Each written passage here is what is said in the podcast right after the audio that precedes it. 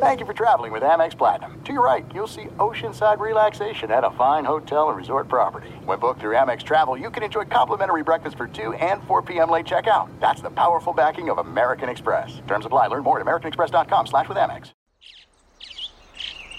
Getting ready to take on spring? Make your first move with the reliable performance and power of STIHL battery tools. From hedge trimmers and mowers to string trimmers and more, right now you can save $50 on select battery tool sets. Real STIHL.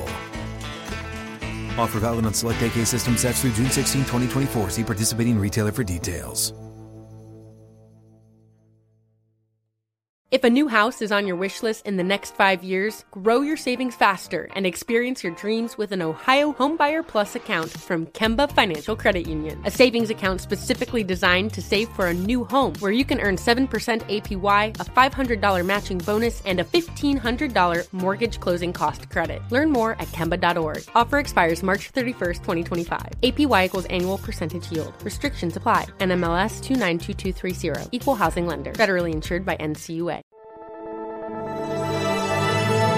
Blue Wire. Iguodala to Curry, back to Iguodala, up for the layup. Oh, blocked by James. It's over. It's over. Cleveland is a city of champions once again. The Cleveland Cavaliers select Colin Sexton, Darius Garland. Here comes Sexton. Some rhythm. And he got it. Young Bull continues to wear him out.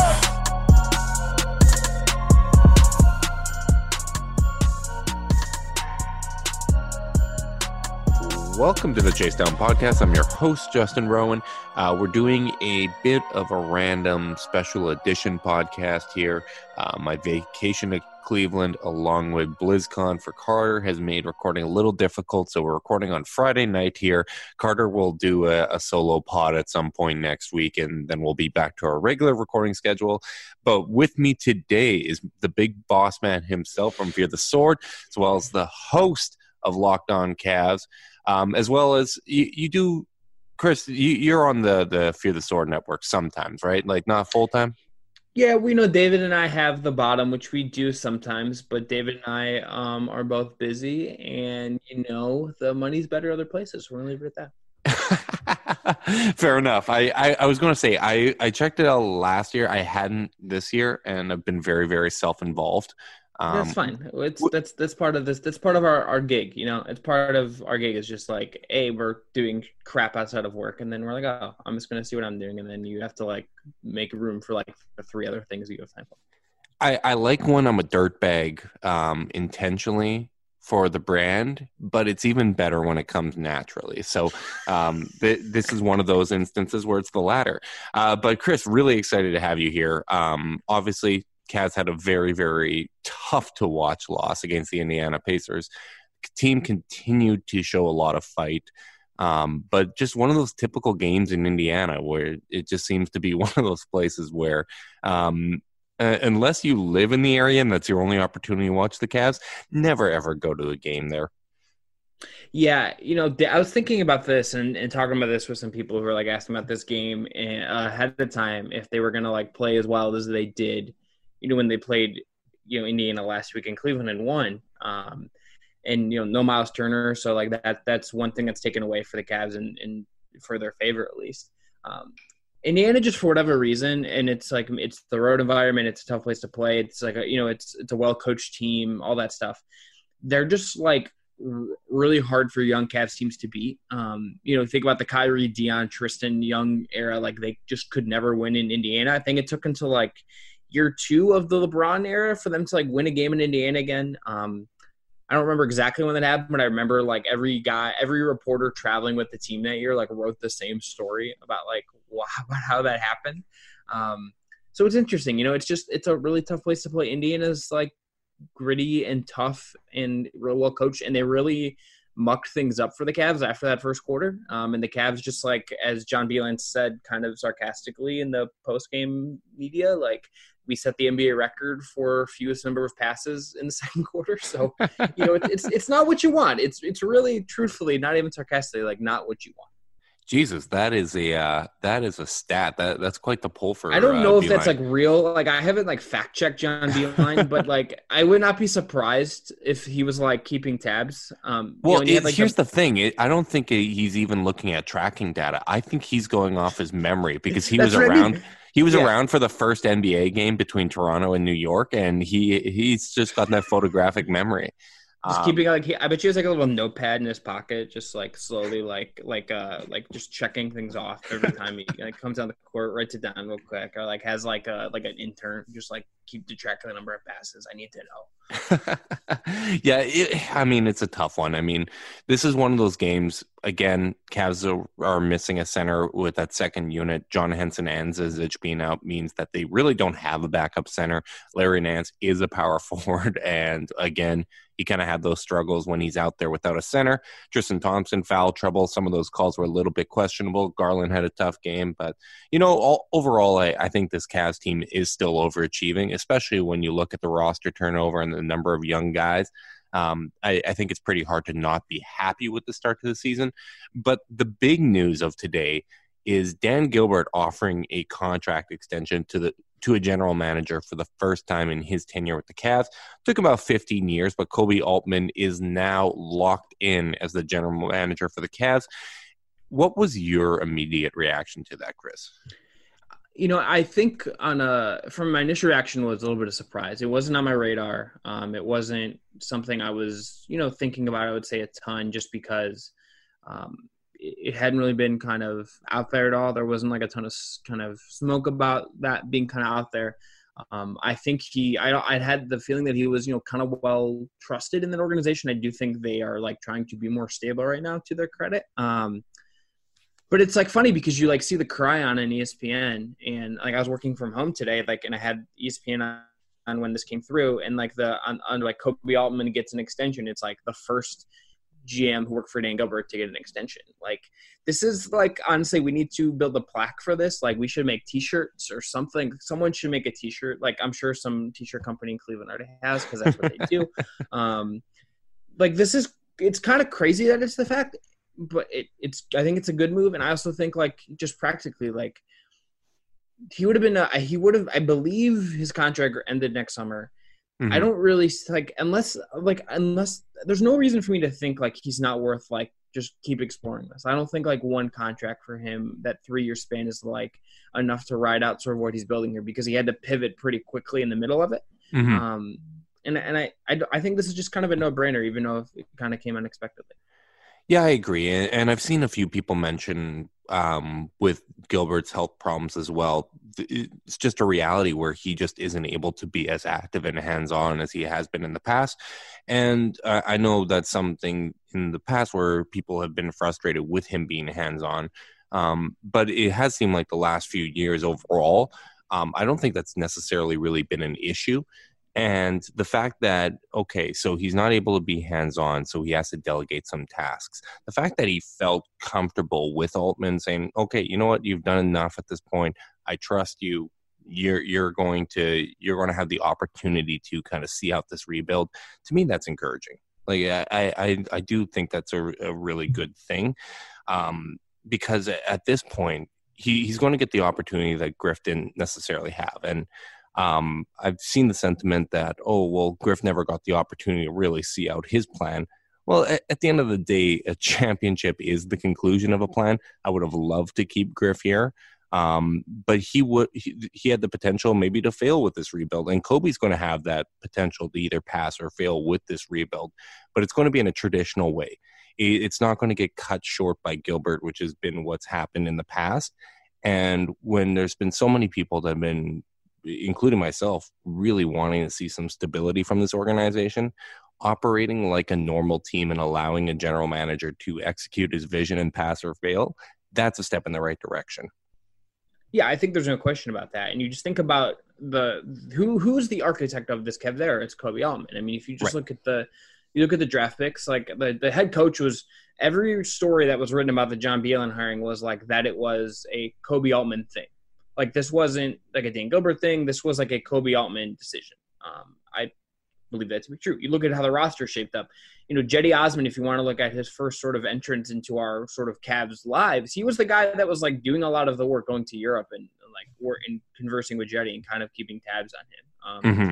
You look at you look at last year, he was away a lot scouting, and you look at the contracts he signed with just the cap. Like he's built the cap and built their sheet like around the escalating contracts, having money to to commit to Garland and Sexton and stuff, so it's not overly expensive. Like he's designed something here that is like there's a vision in place, mm-hmm. um, and I, I don't I don't think it would be a very Cavsy thing for them to pull it out from under him, like now. Like that would have been the thing they would have done. Um, right. And I don't I don't think we know if he's good or bad yet, but I think like at the very least like they he, there's a vision there, and I would like to just see another couple years of it before we can like deem him a success or a failure.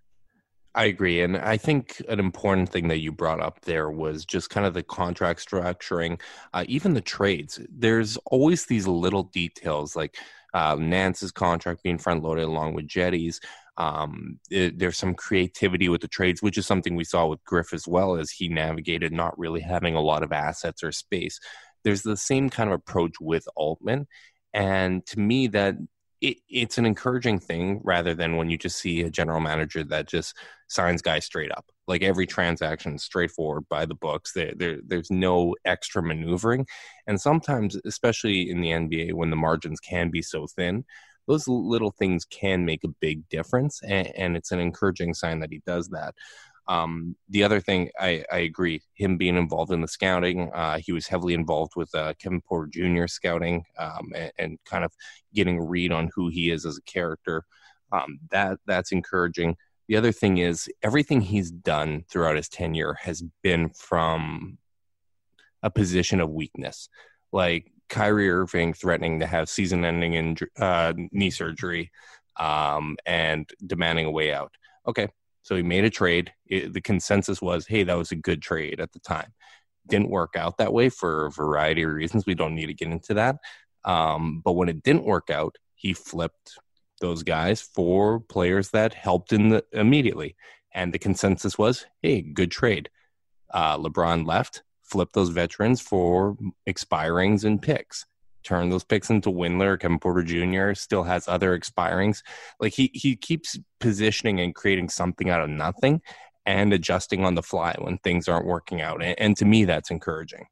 Yeah, I 100% agree with that. And I think you just look at um, you just look at the the way he's just the kind of approaching everything. It's like losing like even if they they clearly I think you look back at the Sexton pick and you clearly can say like okay you know, they clearly probably thought Colin Sex or excuse me, that LeBron was going to leave. You look mm-hmm. at that and you think like they prepared for that, and then you look at how they just pivoted through last year. You know, like even something like the Kevin Love extension. Um, you know, you could view that as just like you want to make sure you have that asset to do something with. And like I think that you know, there's a better chance than not that he is around longer than I think people sort of think he will. But um, at least people outside of our little bubble think he will. But you think about right everything they've done, it's just been about how okay, how do you correctly pivot post LeBron and do so like in a way that actually makes sense. I, you know, last year obviously they didn't make that that playoff push um, that they said they wanted to make, and then it kind of ends up being a pretty bleak season. But you pivoted correctly. It was I, I, can recall that. It was not not a good time. Um, I like I think um, anecdotally, like in our G chat group for, for the Fear of the Sword staff, I think we've talked more about basketball like in the last like two weeks than we did for the last like three months of last season. Uh, I don't know why you're narking, but continue. I'm adding David, basically. um, and I think you just like look at this and like you look at how they failed last time when LeBron left. It's just like they basically like can't do that again, and they can't like just have they they basically are trying to not have to luck into success again. And because right. like LeBron is not going to come back and be a franchise savior again. There's like you can't like do the back channel recruiting and like mending the relationship and whatever you need to do to get him back and like win a title you have to like actually build something. And I think like Koby is, you know, I think yeah, he's a disciple of David Griffin to some extent. Um, you know, has that, that kind of this is sort of his background and his how he views the world, to my understanding. But I think also just like this is the way that like he he deserves a lot of the credit for actually actually implementing this.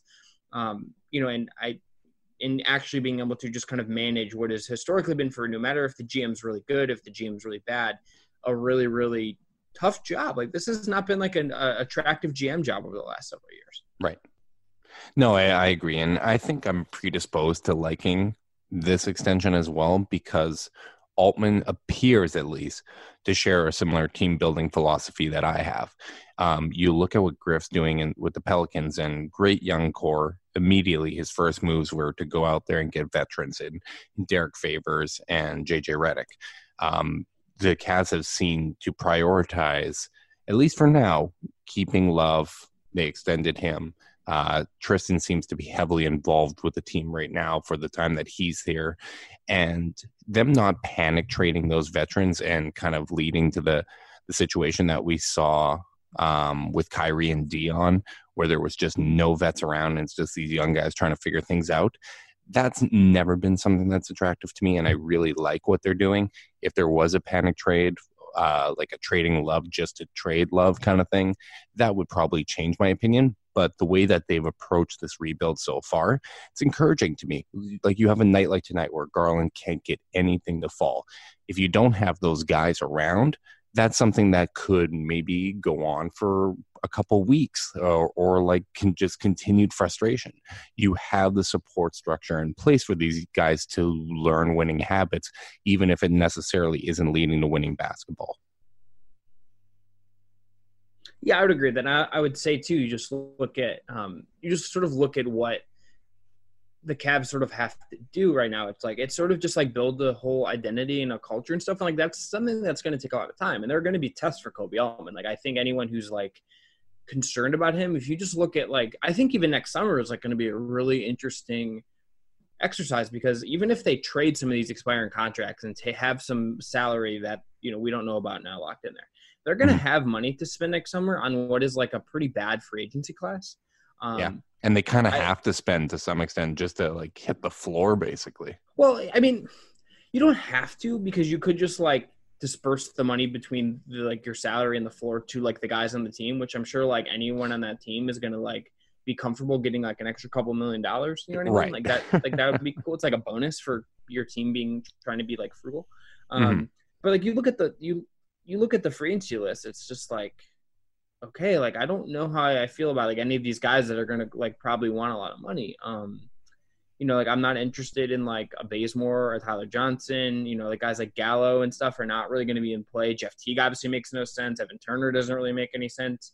You know, we'll see what happens with Tristan. You know, if he if he keeps this play up, I think another contract is like much more tolerable than it would have been even last year. Mm-hmm. Um, but you look down this list, it's like the guys that are like most appealing are guys like, you know, um, former Cav uh, Joe Harris. Um, we'll see what's Brandon up. Ingram, Brandon, maybe. Brandon Ingram's kind of the one where like, does he throw a bunch of money that way if he keeps playing this way? Um, Bogdanovich. Yeah, Bogdanovich. Like, there's stuff you can do, but it's all stuff that's like, okay, like if that doesn't work out and like Ingram goes Ingram goes somewhere else or goes to back to New Orleans and Bogdanovich goes you know somewhere else or whatever. Like how do you approach that and how do you approach the money? Do you rush into just spending it to spend it? Do you go like kind of big one year deals for a veteran that you think can like be a stopgap to give you time to develop somebody? Like I think next summer is going to be like a real interesting pivot point, um, just because we're going to have a better view of what the roster is going to be. We already sort of know Ante Zizic isn't a part of that vision. Uh, just there's no really way at this point. And you just look at everything that's going to be coming. Like this is like this is at the very least is going to allow us to see Koby Altman see something through. Like that could change, but like I have no like again the Cavs are a weird organization. Um, mm-hmm. But if they if they stick with this, we're going to see something that will be unique to us looking at the Cavs. Like Justin, tell me if I'm wrong. I can't I can't ever like name a time to you when I feel like the Cavs are going to try to build as coherently as they seem to be right now. I cannot name you a time since I like have been writing about the team and talking about the team and whatever um, that they've tried to build this coherently. Like no, no, the the process is sound. The process yeah. is sound. That's the thing. Even Beilein okay, that that may have been to some people an out of the box hire, but the assistants were all really highly respected guys and and people that that can assist along the way as he figures things out. Um, it, it's it's been solid. Like I don't think Koby has proven that he's a good general manager yet, but he's done a good job of asset accumulation. Um, and now kind of comes the hard part where okay, you're going to take some good gambles that aren't going to work out. You're going to make some bad moves that randomly work out. You have to adjust to all that stuff on the fly. And I, I think it, it's just about giving him that opportunity and, and seeing where things go from there. I think to just the process being something that they're actually like investing in is just also just like a really interesting pivot. Um, the LeBron era no Cavs were like not a process group; they were just like we're just going to get there and figure it out. Right, and and, like, and, to their credit, they did. Yeah, because you have LeBron James, like you don't have that margin for error, um, like really ever again. You know, like it's just unlikely that you're ever going to get that.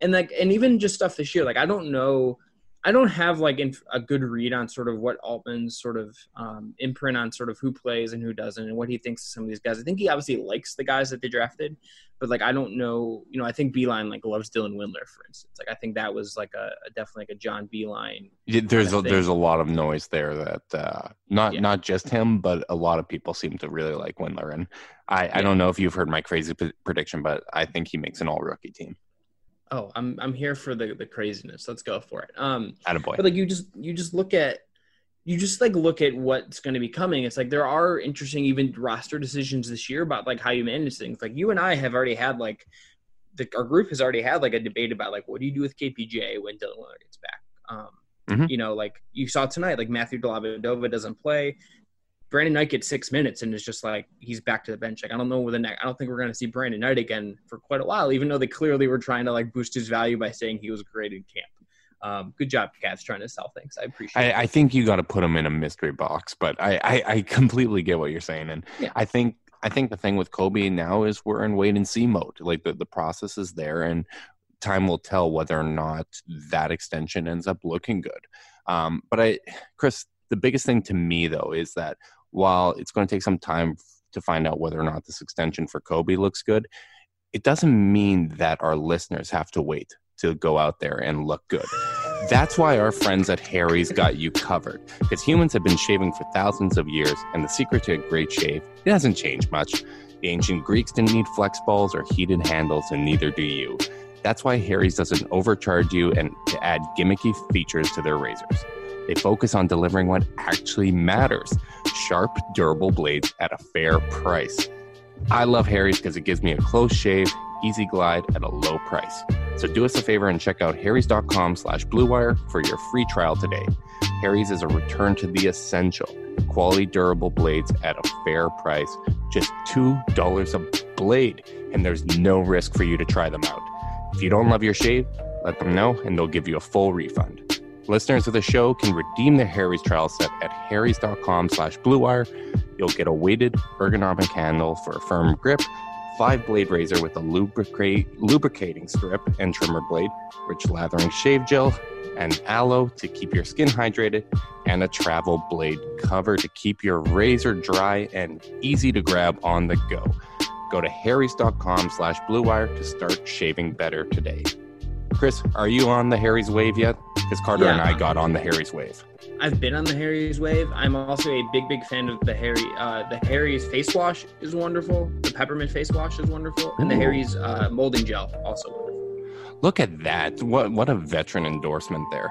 But we're not just shipping folks the best razors out there. We're also helping them with their shipping costs. That's why our friends at ShipStation got you covered. The holiday rush is coming, and if you sell your stuff online, you will get better ready quicker with ShipStation. With more people buying online than ever before, you have to be able to ship your orders out quickly, efficiently, and affordably. But how do you keep track of all those orders or decide which shipping carrier to use or if you're getting the best rates? Luckily, ShipStation can help. With just a few clicks, you'll be managing your orders, printing labels, and getting those products out the door and delivered on time for the holidays. No matter where you're selling Amazon, Etsy, or your own website, ShipStation brings all your orders into one simple interface, making them really easy to manage from any device, even your cell phone. Chris, ShipStation works with all the major U- carriers, including the U.S. Postal Service, FedEx, and UPS. so you can compare and choose the best shipping solution for you and your customer. They even offer big discounts on shipping costs. Now, anyone can access the same postage discounts that are usually reserved for Fortune 500 companies. You'll always know that you're getting the best deal. No wonder ShipStation is the number one choice of online sellers. You'll ship more in less time, the best rates available. Take the hassle out of shipping this year. Let ShipStation handle it all with ease. Just use our offer code BLUE to get a 60 day free trial. That's two months free, no hassle, stress free holiday shipping. Just go to shipstation.com, click on the microphone at the top of the page, and type in BLUE. That's shipstation.com, enter our offer code BLUE. ShipStation.com, make ship happen.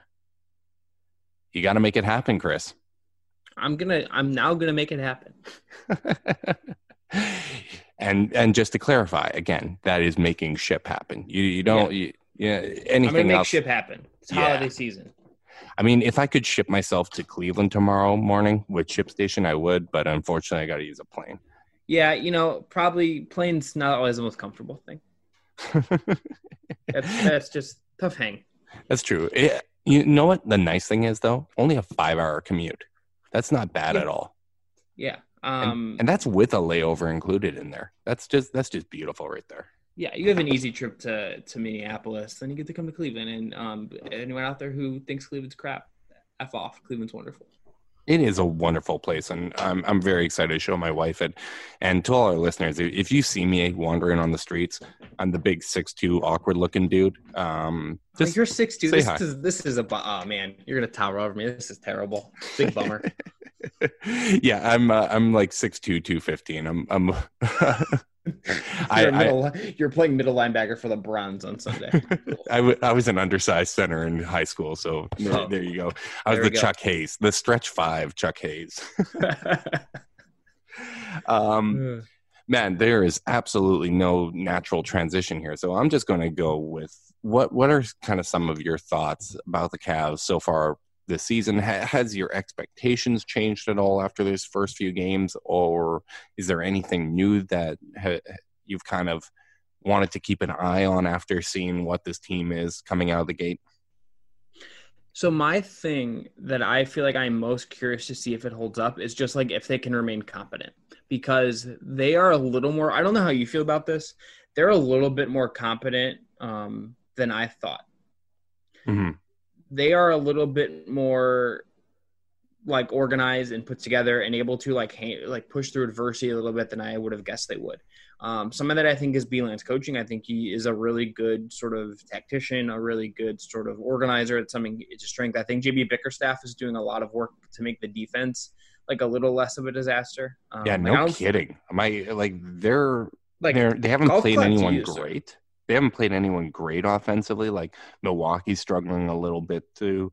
Um, but overall, man, like that's they they didn't look like this against bad teams last year. For, yeah, for like we yeah we need to see if this lasts until like December before we're like okay the Cavs don't have like um, oh, I still think they're going to be bottom three. I th- I think like bottom three from worst all time would be good growth. If they end up like mid twenties or even early twenties, like that would be absurd because they just don't have the defensive talent for that. Now, granted, here's the one thing uh, I will say: um, Tristan Thompson and Kevin Love only played nine games together. They've already played last season. They've already played five this year, um, and they've been healthy for all five um, having those guys out there was always going to improve the defense. Kevin Love is a big defensive improvement from what they were trotting out last year, and having Tristan Thompson healthy playing at center is an improvement from Nance. Also, here's a really big thing, Chris. Are you aware of my flight curse when it comes to Cleveland? I am not. Okay. So in 2013, uh, no, l- last year before LeBron came back, I booked a flight, and the game before I flew down, Kyrie tore his shoulder. I think it was against the Clippers. Um, and he wasn't able to play that week that I watched. The following year, the night before my flight, Kelly Olynyk pulls Kevin Love's arm out of its socket. So when 2016 came around, I said, you know what? I'm not going to fly down to Cleveland. I'm not going to risk it. I'm not going to do it. And the Cavs won a title. So I've been very nervous to fly down again and everyone made it through this game healthy. So I'm really, really excited to go to do Sunday's game against the Mavericks. Yeah, last uh, you're also going to a good game because there's a very large um, Slovenian population in Cleveland, and they turned out for Luka last year, and I imagine they're going to do the same on Sunday. Oh, that's pretty cool. It makes it really, really cool. Um, yeah, I'm going to be right by the uh, Mavericks bench too, so that that'll yeah, be you'll pretty probably get a lot of like crazy Slovenians, which is fun, and there's lots of beer in the arena, so you're going to be good. Um, Cavs defense. Where do you think? If I don't, I'm gonna. This is updated after the Cavs game tonight, and there are other games going on right now, so that could have this could change. Just Mhm. where do you think the Cavs defense is ranked right now? Um, I think so. I'm cheating because I've been keeping an eye on this. I think they were at like 15th or 14th. They're Um, 15th. they're still 15th right now. Um, 104.9. They're like well. Obviously, the Warriors are just like a, a big mess. Um, So is that factoring in tonight's result? Uh, they're three and five on this wins and loss, so I think so, or two and three on this. Two and one, so three. I well, then I guess it yeah. would. So 15 Yeah, so- still. so- Yeah, 15 still. Um, a little ahead of the Spurs, the Nuggets, the Clippers. Um, you know, the Warriors are, are last in the league. Should they trade the 31 old super 31 year old superstar? Like, I think we should at least talk about it. Just you know, got to trade when you can.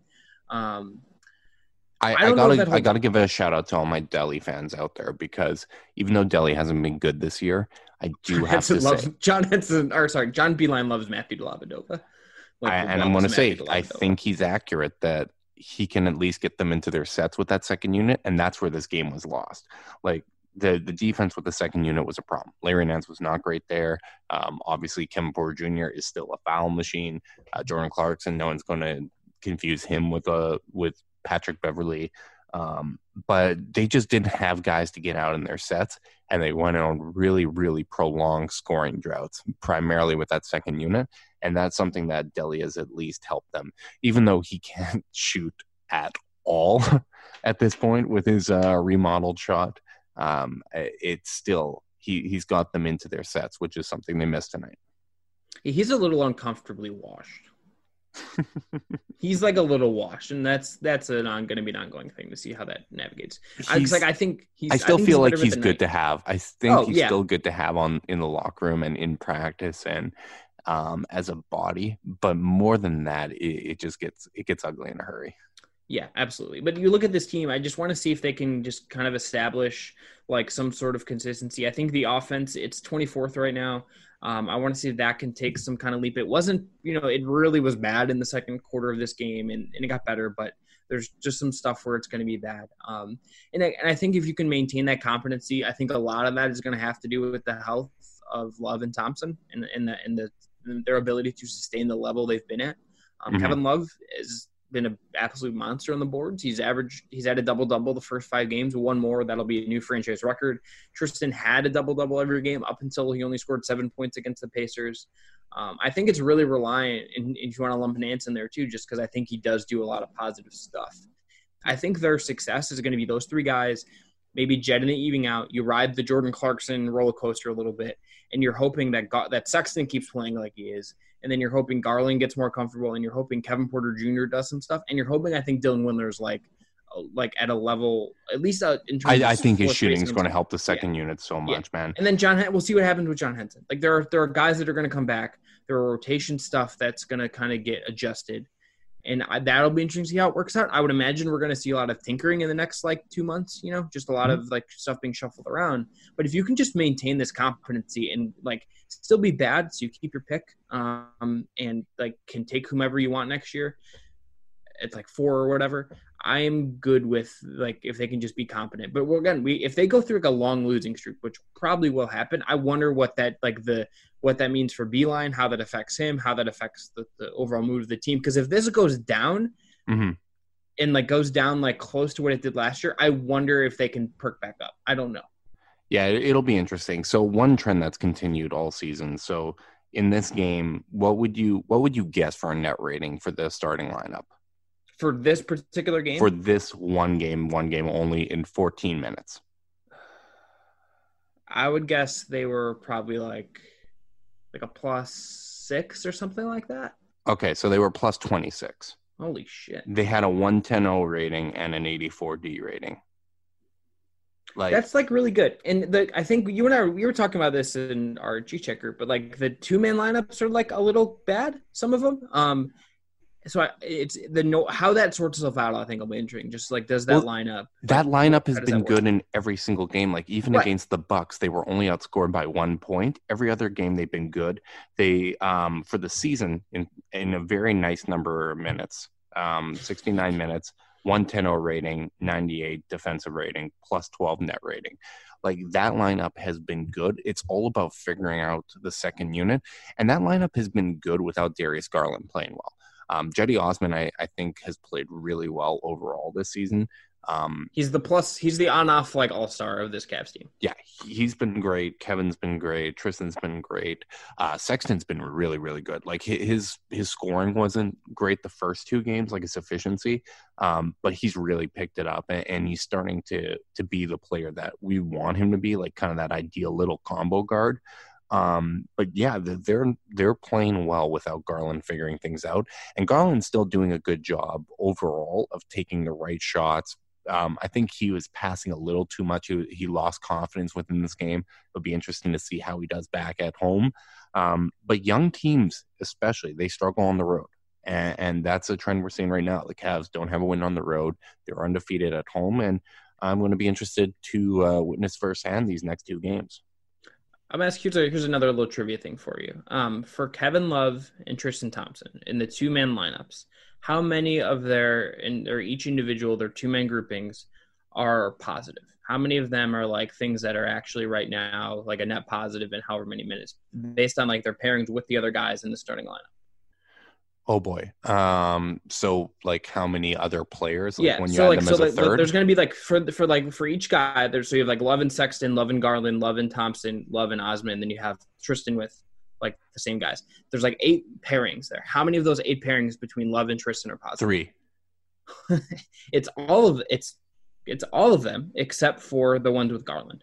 Oh, well, there you go. So Sexton and Thompson, for instance, um, are well take that back. Sexton and Thompson are a negative. I guess right that makes sense. That actually Yeah. makes sense now that I think okay. about. So I'm slight, I was slightly incorrect. So Thompson and Love plus 4.5 per 100 possessions. Osman and Thompson plus 3.6. Garland and Thompson's minus 5.3, and then Garland and Sexton is minus 7.7. So it's it's not as many as I thought. But um, then you look at Love Love's lineups. Him and Sexton, um, the most common one for them is it, that's plus 4.6. Garland and Love is a minus 10.2. Love and Thompson plus 4.5, as I said, and then Love and Osman is plus 14.7. Um, that's really really good that last one and like only three of those being negative and the ones that are negative are the ones that make sense to me because they're the bench units um, they're the ones where like love is off the floor and you sort of like are relying on tristan to make runners as the offense and it gets a little complicated so um, that'll that'll just really make sense to me like sort of what we sort of saw there in in the, the data in the five man lineup being good with garland being kind of the the the, the problem right now in those lineups being good, which is like a problem you'd expect to have, I think that's all good, and I think that's a that's a positive four game. This is only four games worth of data, but that's like a really interesting little note there. Yeah, no, I completely agree, and um, it, it'll be interesting to see how they hold up. I picked them to win 27 games, and to me, in my mind, that's factoring Love and Tristan each missed, missing like 15, 20 games. So I think they're going to play better than that pace when those guys are in. Like I, I think when those two are healthy, they make the rest of this team make sense. And, and that's a big reason why I've advocated for keeping those guys. So we'll, we'll see how that continues. Um, Chris, I lied to you a little bit. I said that we were going to make this quick, but you and I, we just ended up having a good basketball conversation. So that's That, that's, That's- usually that's my terrible. I usually just ramble for a while. It's fine. it's good. I'm happy to do it. You- no, no, it, it was it was an absolute pleasure. It's always a good talk with you, and really appreciate your time here, filling in for my very absent co-host Carter. Who it, it's going to be interesting when he tries to do a podcast without me next week, considering that he probably hasn't watched a Cavs game yet this season. Um, so we we will see how he does bullshit. Kevin Porter Jr., that guy, huh? That's all he's going to say for like 30 minutes. yeah, it's going to be. What about him? What about him? What about him? Yeah. I'm, I'm interested to see who he chooses to fill in, but Is John Henson playing? I don't know. yeah, he's going to have a lot of really strong Henson takes. Chris, thank you so much. Really appreciate your time. I want to thank all our listeners as well. Um, I got heartbreaking news for anyone that's going to run into me the Sexland shirt is being delivered tomorrow, so I will not have it in Cleveland. But you know what? There, there will be other opportunities uh, for everyone supporting the podcast. The best way you can do so is by leaving a rating, leave a review, subscribe, unsubscribe, resubscribe, and help cook those books. If you want to be part of our exclusive Discord chat, just send a screenshot of that review to chasedownpod at gmail.com and we'll hit you up with the invite link there. Make sure you're also checking out Locked On Cavs with Chris, all of our stuff at Fear the Sword. Um, same thing goes there.